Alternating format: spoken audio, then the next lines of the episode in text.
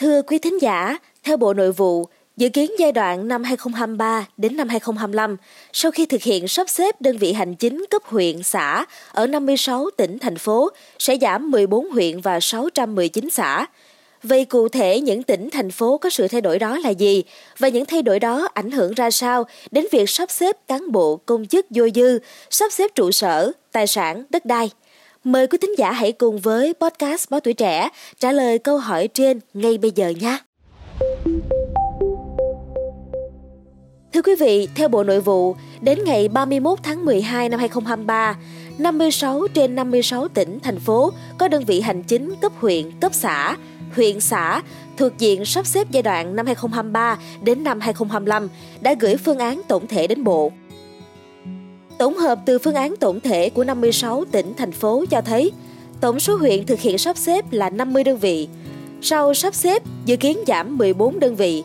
Trong đó, Lâm Đồng dự kiến giảm 3 huyện, còn lại Bà Rịa Vũng Tàu, Bình Phước, Gia Lai, Hà Tĩnh, Lai Châu, Lạng Sơn, Nam Định, Nghệ An, Ninh Bình, Quảng Nam, Thanh Hóa, mỗi địa phương giảm 1 huyện.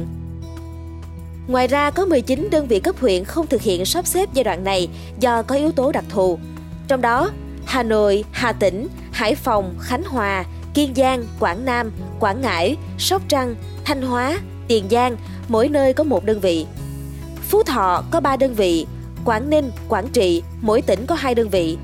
Cùng với đó, tổng số xã thực hiện sáp nhập là 1.243 và sau sắp xếp giảm 619 xã. Một số địa phương dự kiến giảm nhiều là Hà Nội 70, Nam Định 51, Nghệ An, Hải Phòng 50, Phú Thọ 48, Thành phố Hồ Chí Minh 39 đơn vị. Tại Hà Nội, theo phương án của thành phố, dự kiến có 152 xã thực hiện sắp xếp. Sau khi thực hiện sắp xếp sẽ giảm 70 đơn vị hành chính cấp xã. Với Thành phố Hồ Chí Minh, theo phương án của thành phố, có 129 xã, phường, thị trấn thuộc diện phải sắp xếp. Trong đó, dự kiến sẽ có 80 đơn vị hành chính cấp xã thực hiện sắp xếp ở giai đoạn này. Sau khi thực hiện sắp xếp, thành phố sẽ giảm 39 phường.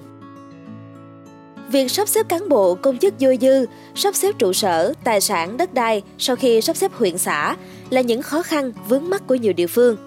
Trong đó, tỉnh Đắk Lắk băn khoăn việc bố trí, sắp xếp, giải quyết chế độ, chính sách đối với cán bộ, công chức vô dư do sắp xếp gặp nhiều khó khăn khi thực hiện cùng lúc với chủ trương tinh giản biên chế của Bộ Chính trị Trung ương.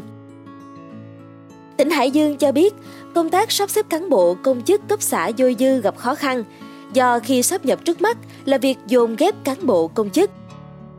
Vì vậy, hầu hết các chức danh sẽ có tình trạng một vị trí nhưng có 3-4 người đảm nhiệm, trong khi đội ngũ cán bộ công chức trẻ hóa có trình độ chuyên môn cơ bản đạt chuẩn theo quy định. Ngoài ra, một số xã mới hình thành sau sắp xếp không đảm bảo tiêu chuẩn diện tích theo quy định nhưng không thể sắp xếp với xã thứ ba do nhiều yếu tố như quy hoạch, lịch sử văn hóa ảnh hưởng đến giai đoạn sắp xếp sau năm 2026 đến năm 2030, nhân dân không đồng thuận. Tỉnh Hà Tĩnh đề cập việc tổ chức thanh lý, bán đấu giá một số trụ sở, tài sản công vô dư sau sắp xếp, dự kiến sẽ khó khăn do có vị trí nằm ở các khu vực có điều kiện kinh tế xã hội khó khăn, giá trị giảm do không còn nằm trong khu vực trung tâm, không thuận lợi để kinh doanh du lịch, thương mại, dịch vụ, khó tìm được người tham gia đấu giá. Mặt khác, trình tự, thủ tục thanh lý, bán đấu giá trụ sở, tài sản công theo quy định phải trải qua nhiều bước liên quan đến nhiều cơ quan đơn vị, nên thời gian thực hiện thường kéo dài, gây tốn kém chi phí bảo quản tài sản.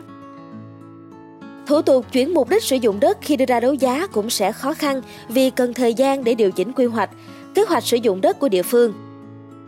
Thành phố Hải Phòng lo ngại vì phát sinh các vấn đề khó khăn như chuyển đổi giấy tờ cho người dân, giải quyết chế độ, chính sách cho cán bộ, công chức, viên chức vô dư, xử lý trụ sở, tài sản công vô dư. Bên cạnh đó, nguồn lực tổ chức thực hiện gặp khó khăn. Ngoài ra, các xã, phường, thôn, xóm có tên gọi theo số thứ tự, sau sắp xếp sẽ bị trùng tên gọi. Từ đó, thành phố đề nghị cơ quan trung ương ban hành quy định hoặc hướng dẫn về chế độ chính sách cho cán bộ công chức và chế độ chính sách đặc thù cho địa phương thực hiện sắp xếp. Thưa quý vị, để tháo gỡ vướng mắc cho các địa phương, Ban chỉ đạo thực hiện sắp xếp đơn vị hành chính cấp huyện, cấp xã giai đoạn năm 2023 đến năm 2030 yêu cầu thời gian tới, các bộ ngành, địa phương tập trung chỉ đạo giải quyết kịp thời các vấn đề phát sinh do sắp xếp huyện xã. Trong đó, về chế độ chính sách đối với cán bộ công chức dôi dư, vấn đề xử lý trụ sở, đất đai, chuyển đổi giấy tờ cho người dân. Mong là số podcast ngày hôm nay đã cung cấp cho quý vị thính giả thông tin mới nhất về những sắp xếp thay đổi đơn vị hành chính cấp huyện xã ở một số tỉnh thành. Đừng quên theo dõi để tiếp tục đồng hành cùng với podcast Báo Tuổi Trẻ trong những số phát sóng lần sau. Xin chào tạm biệt và hẹn gặp lại!